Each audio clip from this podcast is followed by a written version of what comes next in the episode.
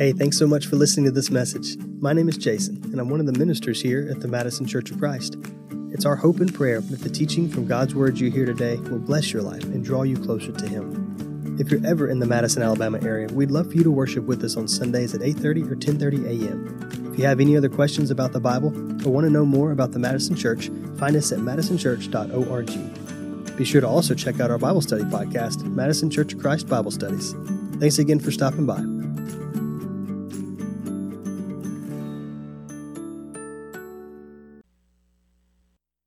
At the church I grew up at, Sunday nights were kind of one of those nights that were relegated towards some kind of like special presentation.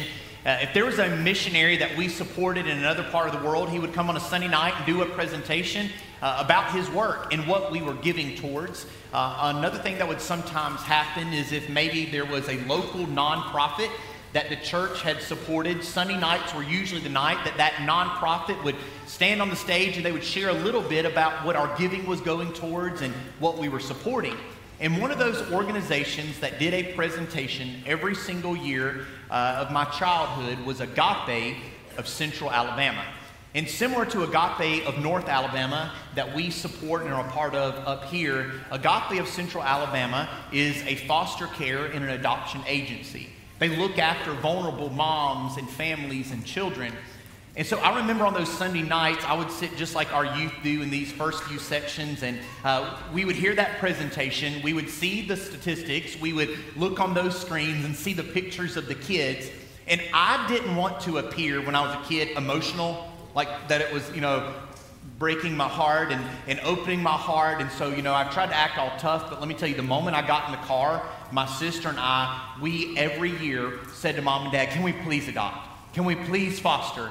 And they would always give us this response. My dad said something like this Andrew, we're not a place right now where we can adopt, but we are still supporting agape and, and helping in different ways. We're just not at a place in life where we can do that.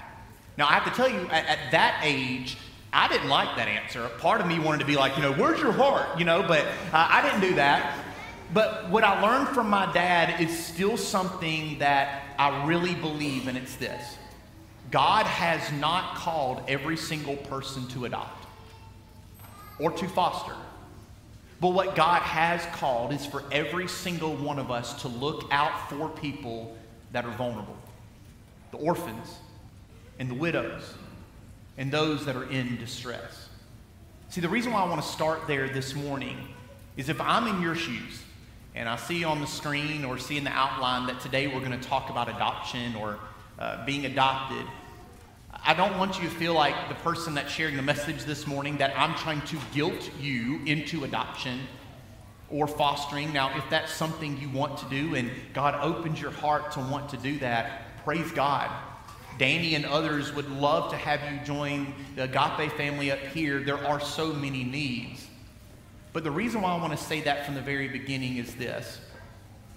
This lesson today that I'm about to share is not about me.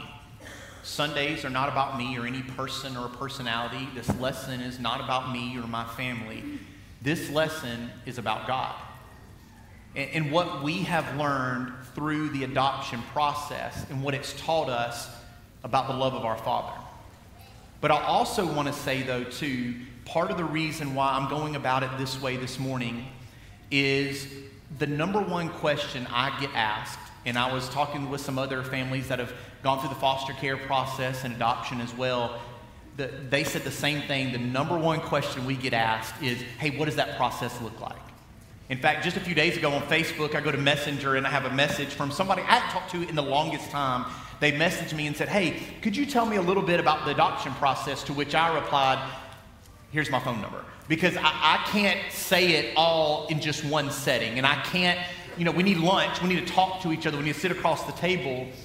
And it, is such an involved process. But as we walked through that, and those of you that have, and some of you are in this audience this morning that, that are currently fostering, uh, we had some this morning at the 8:30 service. The Martin family had uh, their, their foster child with us this morning too, and um, that as you go through that experience of an earthly adoption, it is an amazing parallel to the spiritual adoption that every single one of us have experienced through Jesus Christ.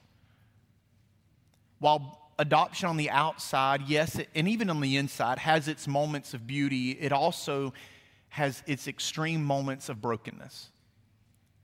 But it's that beauty and that brokenness that are a part of the adoption process that doesn't that remind you of our own redemption story? That God didn't save Andrew Itson and God didn't save you because he looked down and like, man, have you seen that guy? It was more like, have you seen that guy? Like, what are we to do? You know, that, that's the reality, but yet he still chose us and adopted us into his family. And as we dig into Ephesians 1 today, what you're going to see is this church, just like us, they were struggling with, with all sorts of things that we struggle with idolatry. They were struggling with sexual immorality. They were struggling with their prayers. They were struggling with gossip. And what I love about Paul, before he tells them how to behave, he first lets them know this you belong. Because you and I know if you're in the education system, that a lot of times if you see kids acting up, it's usually a sign that what's going on at home. Something's broken, right? That in order for us to behave how we need to behave, we first have to know that we have a place in the family. So, when Lorianne and I were going through our premarital counseling, one of the things that we did was our, our uh, the guy that did it for us, uh, Donnie Hilliard, he gave Lorianne a piece of paper and me a piece of paper, and it had on it our couple goals, individual goals, and family goals. He wanted us to write our goals down, but not tell each other what those goals were until we met. And so, but when, when that time happened, there were some of the goals that she shared that I, I knew were some of the goals she had for her and our family and our marriage. But what was interesting, one of the goals she wrote down under family goals was that one day she wanted to adopt.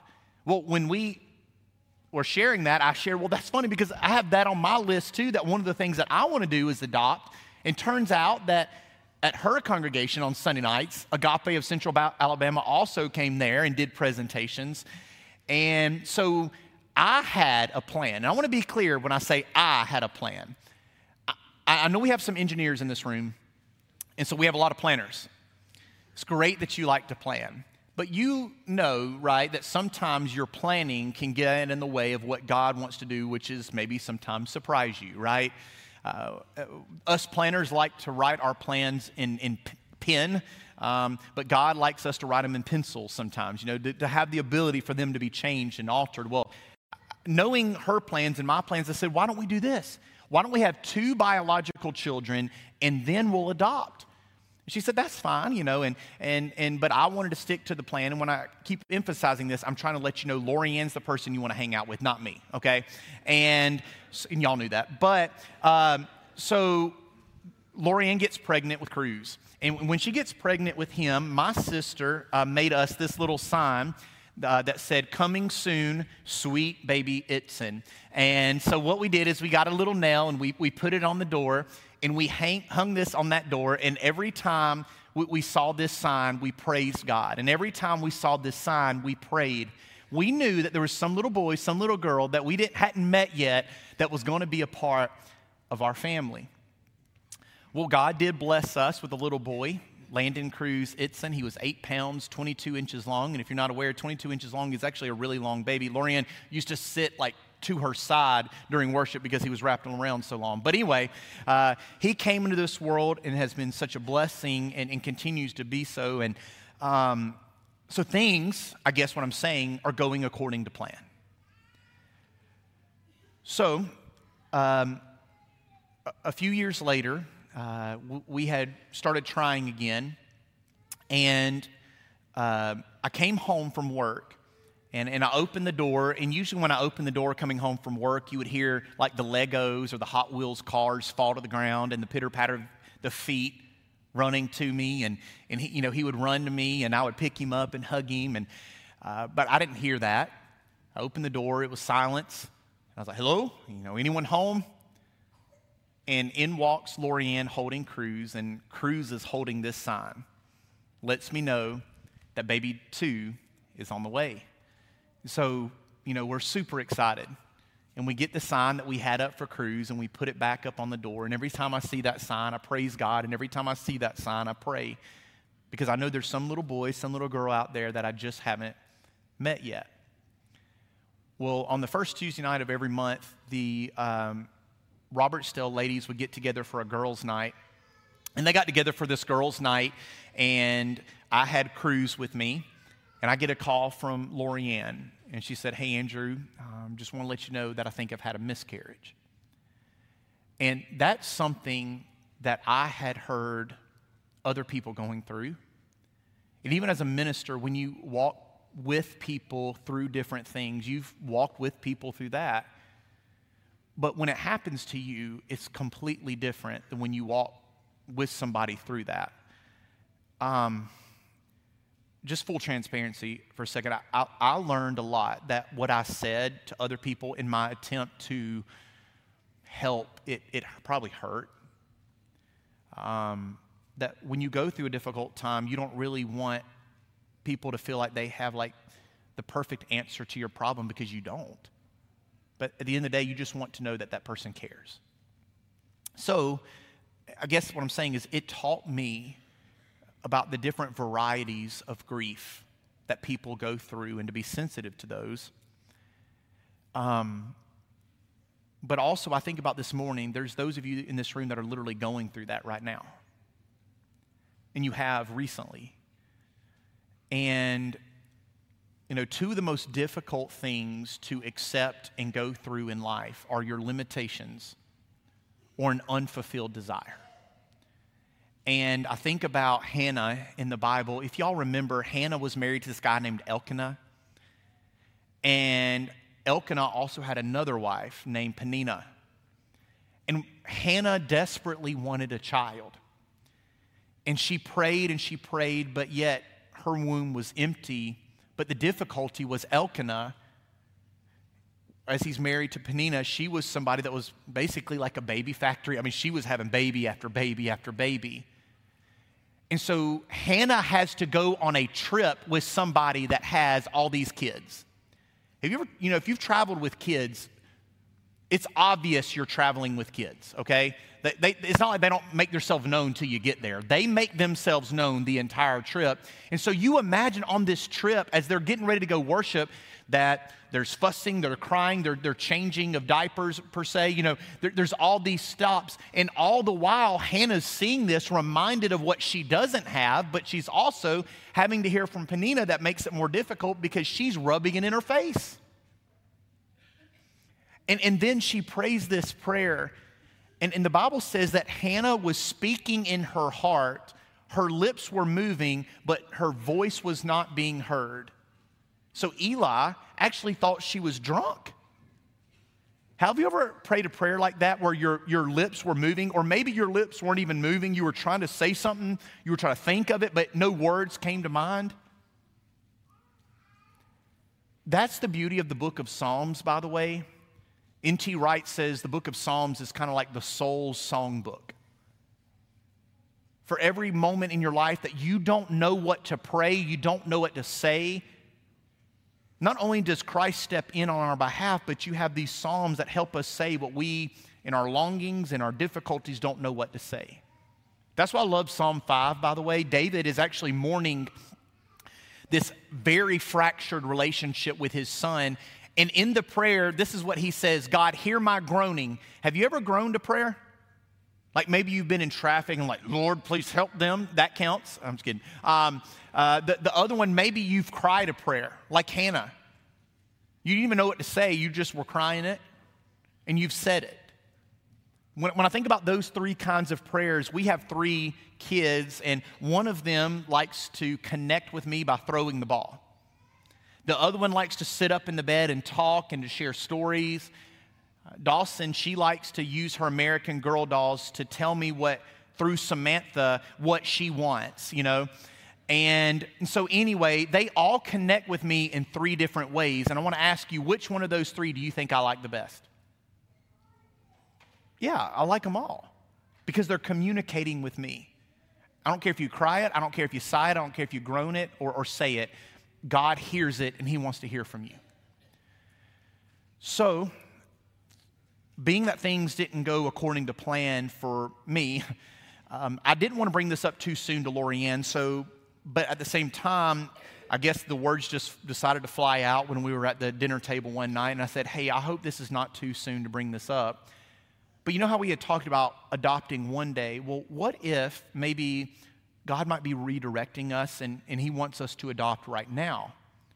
And to my surprise, she was like, No, I love that. I just thought you were stuck on your plan, so I, I love that idea. Like, yes, why don't we do that now? I was thinking the same exact thing.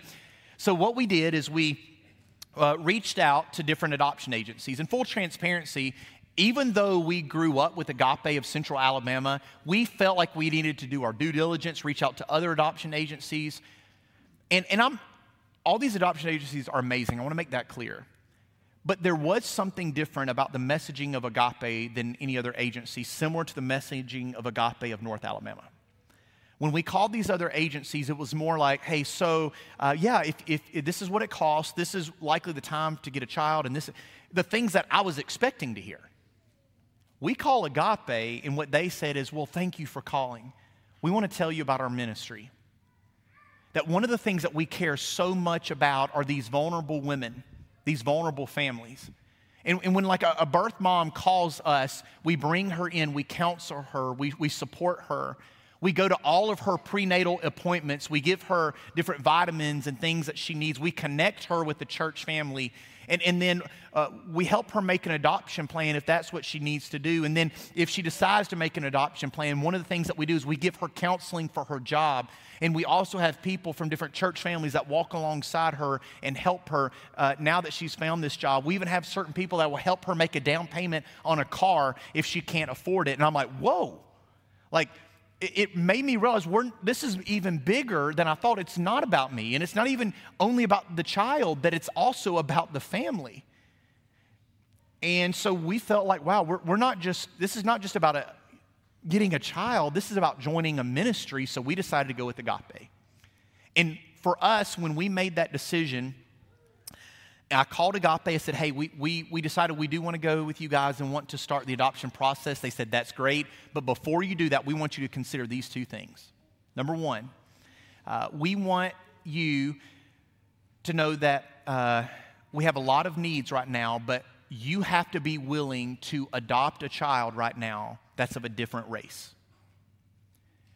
And I was just about to let the words fly out of my mouth. Well, of course, yes. She said, Before you answer yes, I want to be blunt and honest with you, and, and you to be blunt and honest with your family to see if that's really something you're willing to do and to really to take on and to understand before you just say yes. She said, I, I encourage you to do a few things. I, I want you to make sure that as a family, that, that you can connect with and find other African American families that can support you and, and give you wisdom and advice because you have a lot to still to learn. But also, you need to ask your families to and look at to see if there might be any racial tension in the past or even present and bring that to the surface. Y'all, I want to tell you, those were two of the best conversations I've ever had with my family. They were, they were real, uh, they were tearful, um, but, but it was very healthy. The second thing was they said, We want you to read one of two books. And one of these books is called The Primal Wound. Now, I want to share with you this is not a Christian book, and it's not written by a Christian author. The lady that wrote this specializes in prenatal uh, care and is a doctor and um, studies the brain and neurology. And one of the things that's very easy to think with adoption, because you look at it from the outside, and for us, we were wanting to adopt a newborn. So our thought is, well, you know, this child hasn't lived, you know, two or three or 10 years yet. So if it's a newborn, we'll adopt the child, and then instantly he or she will, will see what we see, think what we think, know what we know, and, and it's going to be a, just a, a seamless blend. So we thought. And, and so we thought, well, because it's from a newborn. Well, this book talks about that in the womb, from the very first month, that baby in the womb is making a psychological, a physical connection between the, the, the baby and the birth mom. The baby is learning the birth mom's voice, is getting comfortable with her voice and the way she moves, the things she does. And there is a bond being established beginning in month one between the baby and the birth mom. And what happens is, is, is you know, it's kind of like it's y'all probably like me. My dad was a, a on the board of a, a, Christian school, and he heard all the time there would be kids that were going through a difficult time, acting out at their schools, and they the parents would say, Well, we're going to take them out of this school and we're going to just put them in this Christian school, and that's going to fix everything. Y- y'all understand the reality of that, right? That doesn't just fix everything. And so what happens is that it, it's easy to think that since it's a child from birth, that man, their place will go from this family to this family, and instantly they make a connection. But that's not what happens. In fact, a few things happen that children that are taken from the womb and placed with a different family, they go through a withdrawal, and they oftentimes, it, it takes years for them to fully bond and connect. And one of the most common traits of a child that is taken from the birth mom's uh, womb and placed in another family is the child does not want to eat. And I want you to hold on to that detail.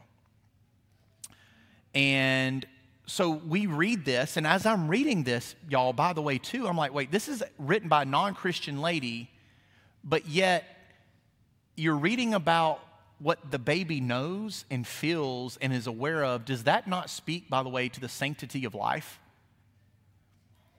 The Bible says, I formed you in the womb and I knew you. Before you were born, I consecrated you. Before I formed you in my inward parts, you knit me together in my mother's womb. I'm wonderfully made. And so we read those two books, and so we started the process. And how the process looked for us is uh, you send in a profile book. It's basically like a scrapbook. So Lorianne was going to do that, and it was the pictures of our family, um, and our story, what our interests are, the activities we like to, to do with, with Cruz and my extended family, what they look like. And what you do is then they give those books to the birth mom, and the birth mom gets to go through all these books, and she picks the family that she wants her child to be with. So we prepared that book. We also, in that process, we're going through the paperwork. If you're wondering the paperwork, think mortgage paperwork. It's like that much. I signed so many things, I don't even know what I signed, but um, it's a lot of paperwork. And then the next part is home studies. And the home study is where the social worker comes to your house and checks out your house. And for me, the whole time I'm thinking, all right, here's what we got to focus on. We got to make everything look good, right? Um, we're going to get all of our clothes that are downstairs and throw them in the tub upstairs. For those of you that were here a few weeks, you know what I'm talking about. But anyway, uh, so, you know, we're gonna, we're gonna light the candles, we're going to tuck the shirts in, we're to smile when they come to the door. And so, uh, Caitlin, our social worker, was coming from Birmingham all the way down to South Alabama to meet us. She sends me a text and says, Hey, I'm to be there in about five minutes. I'm trying to make sure the house looks good. We're trying to make sure everything looks great. Um, and, you know, all these things that we didn't have in our house that were safety things we bought the day before. So, you know, we're trying to make sure everything looks good. And then we looked down at Cruz, and he decided that the perfect time to put Sharpie all over his face was right before Caitlin walks in. So you got red Sharpie, and then I get a wet rag and try to scrub it. Then you can imagine what it looks like. It looks worse. Lauren's like, stop, just stop, let it be. So she comes to the door, and it's kind of like what y'all have experienced on a Sunday morning, right? Like you're in the rush of getting into the building, and like you might be disciplining kids in the back seat. You've argued maybe with your wife, and you walk in, and everyone's like, How are you doing? Good. We're good. I promise. I'm like, Yeah, all right. Um, and, and we've all been good um, before, and we've all had that. But the reality is, there was some level, of course, of, of brokenness behind that. And so she walks in, and in the home study, yes, it was about our home, but more in anything, it was more about our spiritual home. The, the, we talked about the hardest thing that we went through as a couple, the hardest challenge that we've gone through in our lives, and but also how we plan to discipline him or her. So, right after we got through with the home study, we were officially approved. And the question I asked next was, well, how long does it take? Now, if you're a social work worker out there, you're laughing um, at that because, and by the way, our social worker took it so gracious because I know she was laughing. Um, she's probably thinking, I'm not God. I don't know. Um, um, and, and she said, uh, Andrew, it could be anywhere from like two months to two years. You know what I heard? Two months. I was like, we're going to be one of those two month ones. This profile book's going to be so good that we're going to get picked so quick. Um, and so two months rolls by, six months rolls by, and I remember having a conversation with Lorianne saying, hey, uh, it's been six months, and like we haven't haven't gotten a call. Can I go through your phone to see if you've gotten a call? Do you think they've lost our number? Or should I reach out to make sure that they have the right area code? She's like, Andrew, it's, it's only been six months. You know, calm down. Six months passes, a year passes, and then we get to a year and a half. Still nothing. And so when we made this decision, just like we did when we were finding out about Cruz and uh, everything, we, we put this sign on the door. And what was interesting is in the first few months, this was really easy to look at. But when you start to wait and you go through a moment of an unfulfilled desire, isn't it interesting how the very thing that at one time gave you comfort, then you start to see it? It gives you pain. Some of y'all experience that. You're going through that right now. that You drive by it. Yes, it's something that gives you comfort, but it's interesting how in, in the same place in our heart that there can be such joy, there can also be such pain. And I wanted to take the sign down at times because I didn't want to be reminded, but Lorianne kept reminding me of the prayer and what we had prayed. And so, uh, a few weeks later, I was in Thailand on a mission trip. It was midnight, but 12 here, noon. And I see Caitlin, our social worker, calls. I pick up the phone. I was like, hey. She was like, what are you doing? I was like, well, um, I'm in Thailand. She's like, You're in Thailand? Well, you know, what are you doing? I was like, and I had to tell her what we were doing. And uh, she's like, Well, a birth mom has picked your book. And I was like, Oh, awesome. I was like, Okay, the problem is, you know, I'm in Thailand, and so it's going to be a few days. She goes, That's okay. We got a few days. Um, and so I, I, I, called Lorianne, told her we were even talking about names for this little boy and, and brainstorming and different things like that. That was the longest flight, by the way, from Thailand back to America.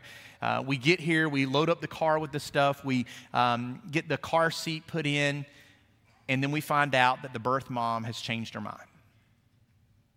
And so we, we unload all of that stuff, and it, it sounds weird to be disappointed because children are supposed to be raised by their birth parents but it still didn't take away from the reality of that pain. So, a few months later, we were in Atlanta and I was speaking at a, a youth conference. And right before this, I get a call from Caitlin. She's like, What are you doing? I'm like, I'm in Atlanta. She's like, What in the world? You're in the most, you know. And uh, I said, Well, what do you need me to be doing? She goes, Well, y'all have been picked again. And she told us about the situation. She said it'd be a few days, but when we came back home, we loaded up the car, we got everything ready, and then we get a call that the birth mom has changed her mind.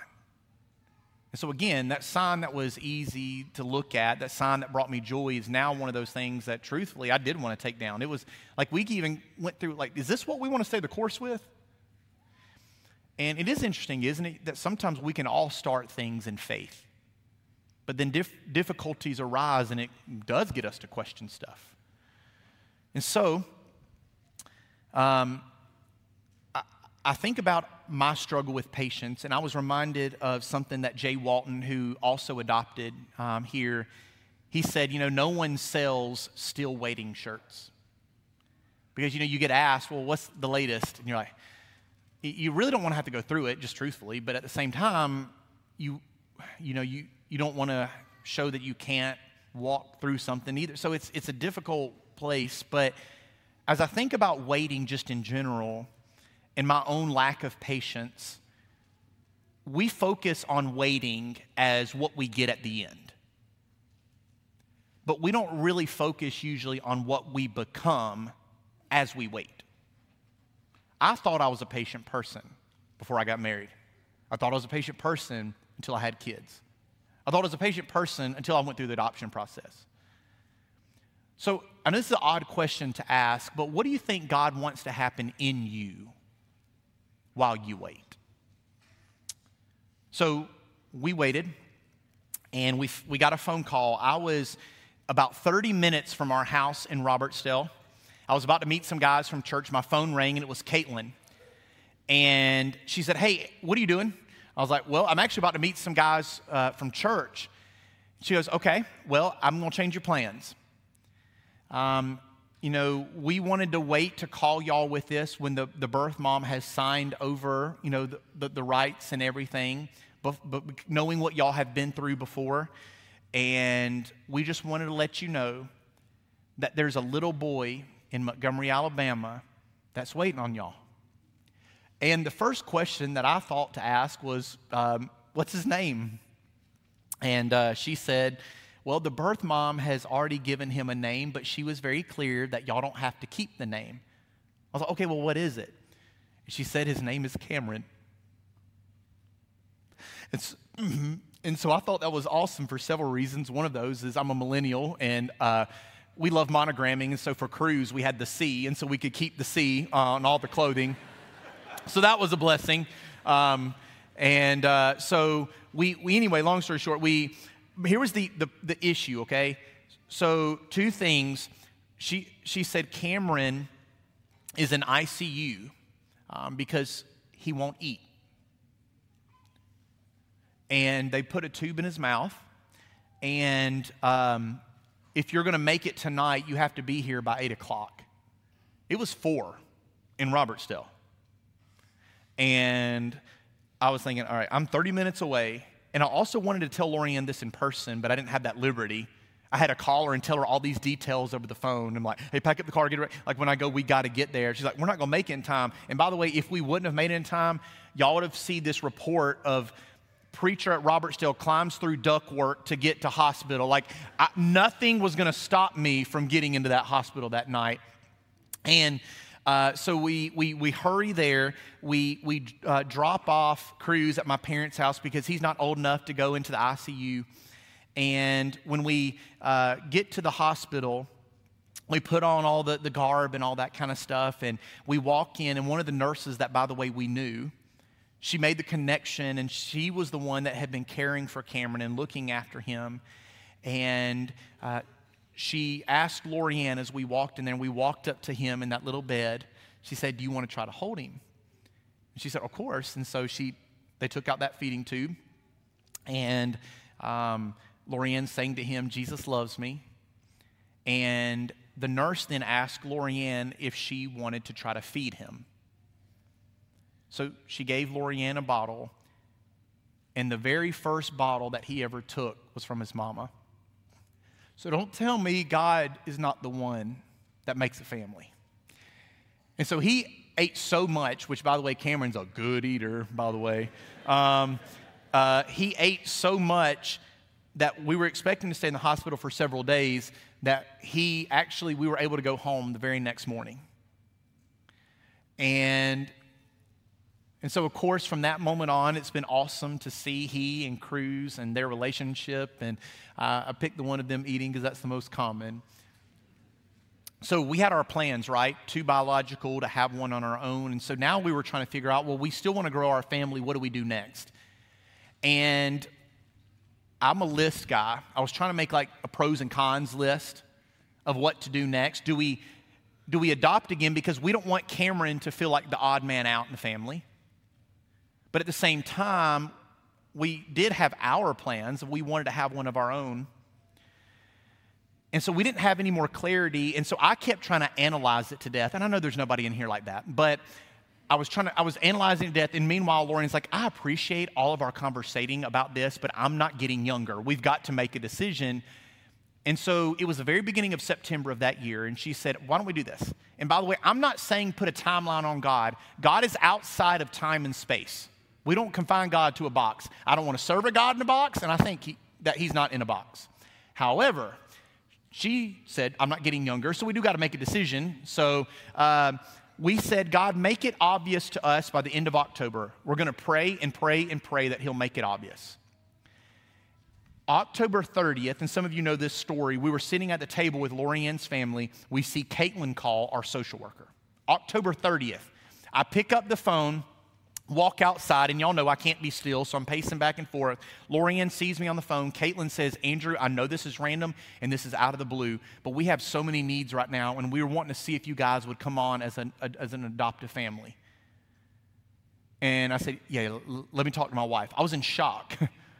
that we got that kind of an answer to prayer. And, and I hung up the phone, and Lorianne said, Tell her yes. I was like, You don't even know what we were talking about. She goes, Yeah, I do. You know, we prayed about it. And a lot of times it's easy to think that if God answers a prayer that specifically and that obvious, that everything should flow smoothly. So, we prayed, and God answered that prayer.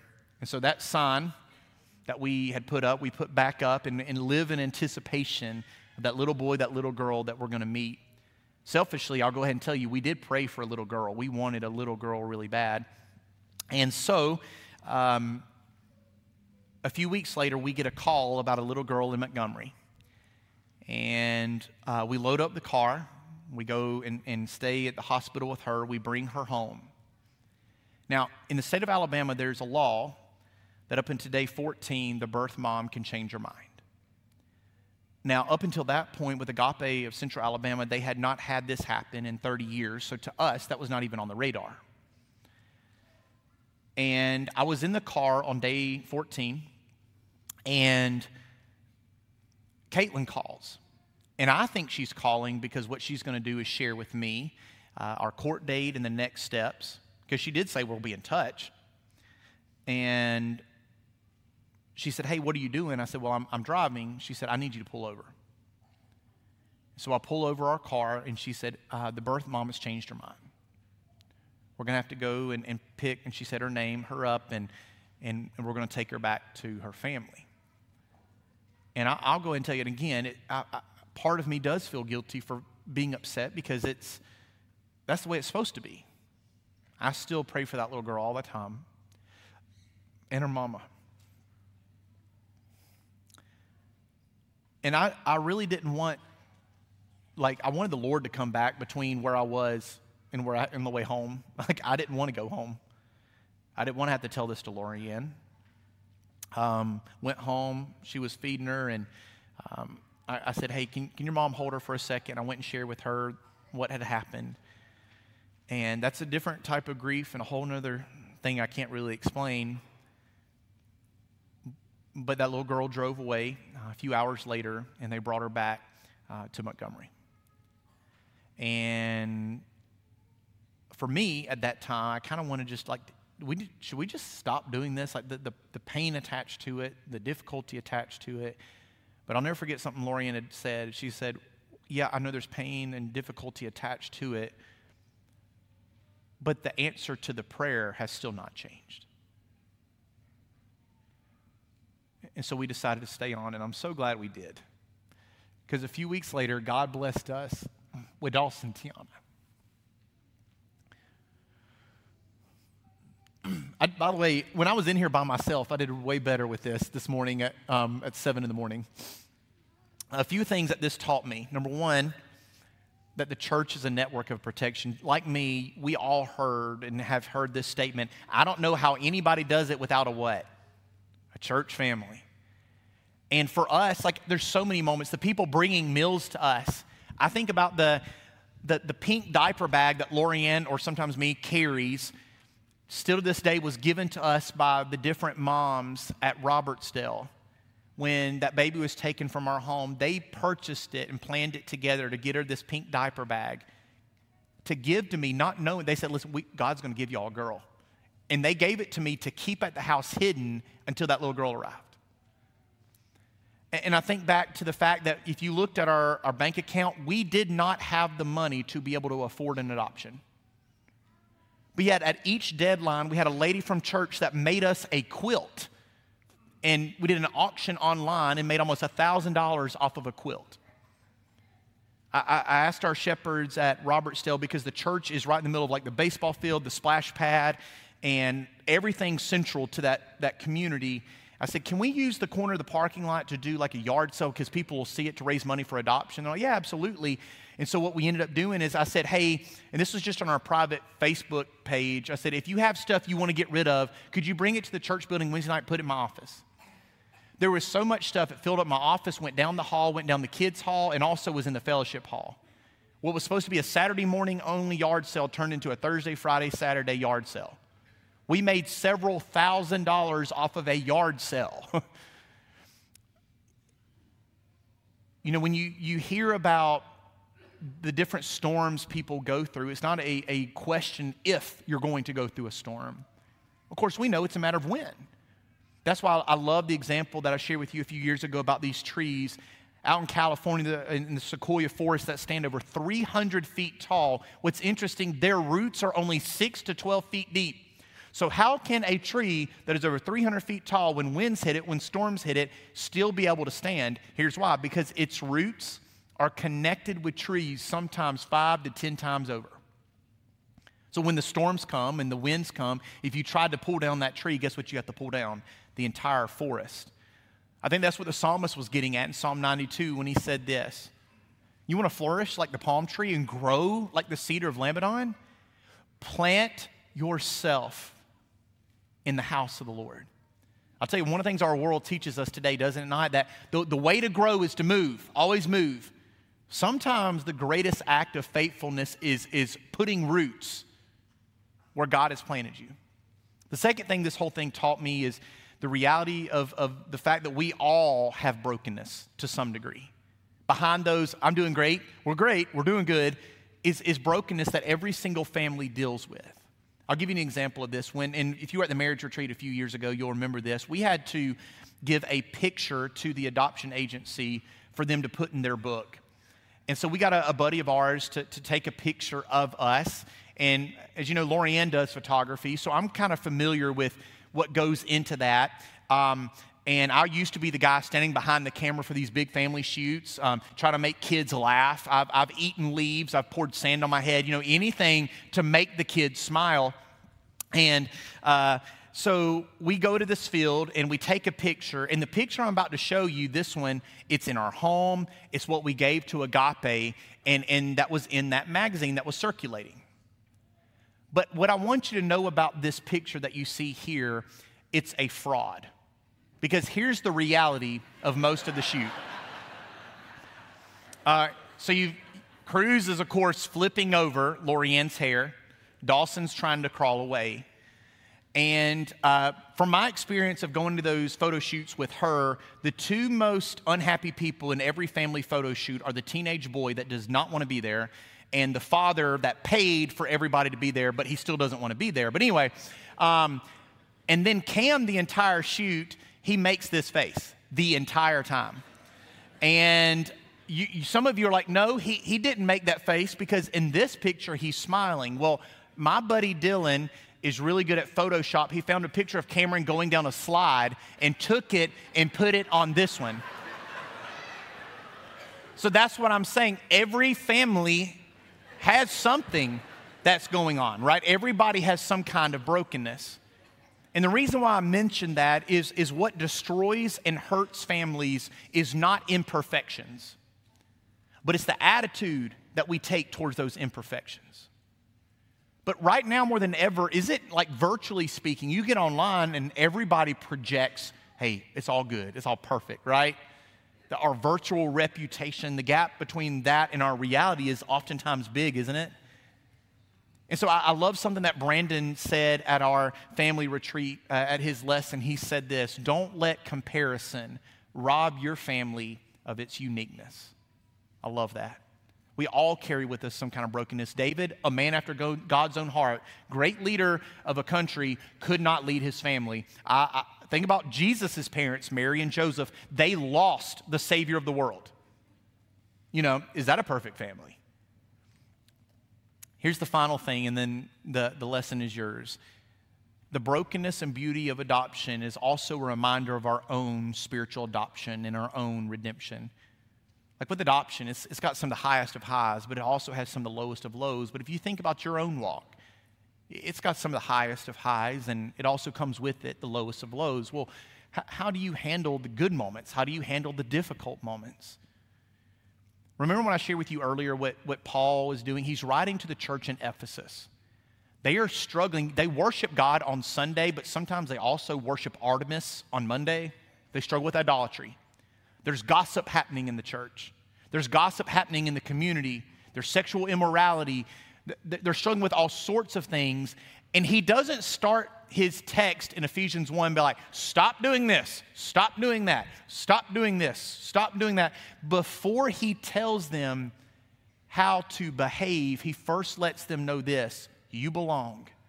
He says this in love, he predestined us for adoption to himself as sons through Jesus Christ. What God is saying in this text, before I tell you to behave, I first need you to remind, be reminded that you belong. In their when we hear the word adoption, it does mean a lot to us, but it means something different to this audience because in their Roman culture, if like a, a Roman family had a baby, the mom would or the servant would put the baby there, and the Roman father would look at the baby. And if he wanted a son, but it was a daughter, or if the child had some physical disability, if it was a child he didn't want, he would walk away. And the child was left up to the fate of the gods to decide. So they would put those babies on the streets, they would put them at the, temple. But one of the most common places they would put the babies was at the edge of the city so they could die. By the way, if you study back in your Christian history, you'll find out that the people that were going to the edge of the city and getting those babies, guess who they were? It was the church. And so when he says this here, it, it, strikes another chord with them. That no matter what you've experienced and gone through, what makes you maybe at times feel disconnected, the defining moment is not what you've been through, what what you were kicked out of or whatever, but it's about the one that brought you in. As we conclude today in Luke 15, uh, there are three different things that are lost there's a lost son, and, and there's a lost sheep. And for a preacher, it's so easy just to want to preach on the sheep and the son because we get that, right? Because if, if we have a dog outside of one of our dogs that we had growing up, Baxter, I didn't want to search after him. But anyway, usually if it's an animal and it's lost out there, we want to go find that animal because we love our animals. So we get that. And when there's a son out there, we get that. But think about this something different about the coin. The, the son willfully chose to run away. And then the sheep was looking for something better but then you have this coin. The coin didn't choose to be lost. And that's what makes it so interesting to me. But it's also interesting because in their culture, you know how we keep change like in our cup holder or if it falls in the little crevice of our car, we don't think it's a big deal. To them, it was a huge deal because the, the coin had an image on it.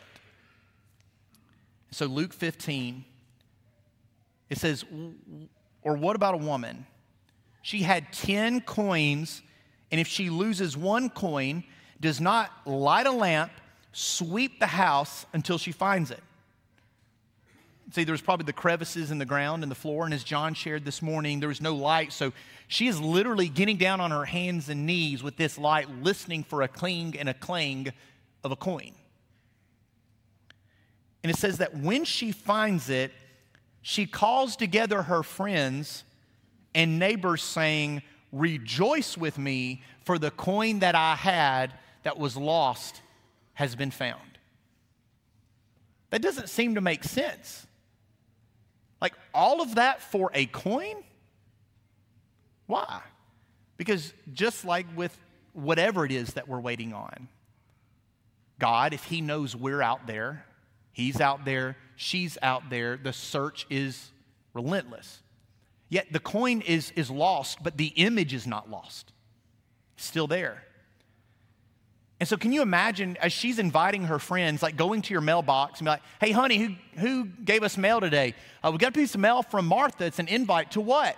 Uh, Martha says, please come to my house next Monday to celebrate that I found my coin. Like, what? Like, she's going to spend more than a coin to celebrate a coin. Like, it doesn't seem to make sense.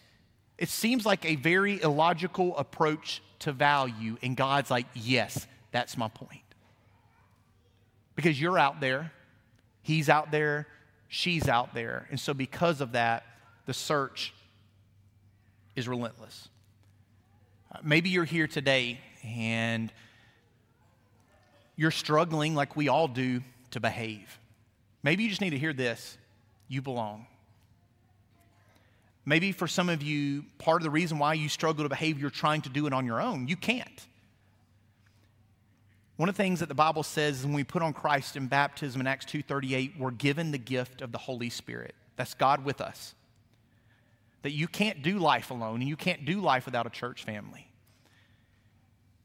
That in order for you to behave like you need to, you also maybe need to make that decision to put on Christ in baptism, to be joined with Him to let Him belong in you, to know that you have a place. So, like we all do when we have those moments of difficulty where we choose things we shouldn't, when we do things we shouldn't, that we have a place to belong. So, if you're here today and you're subject to that invitation in any way, please come while we stand and we sing this song.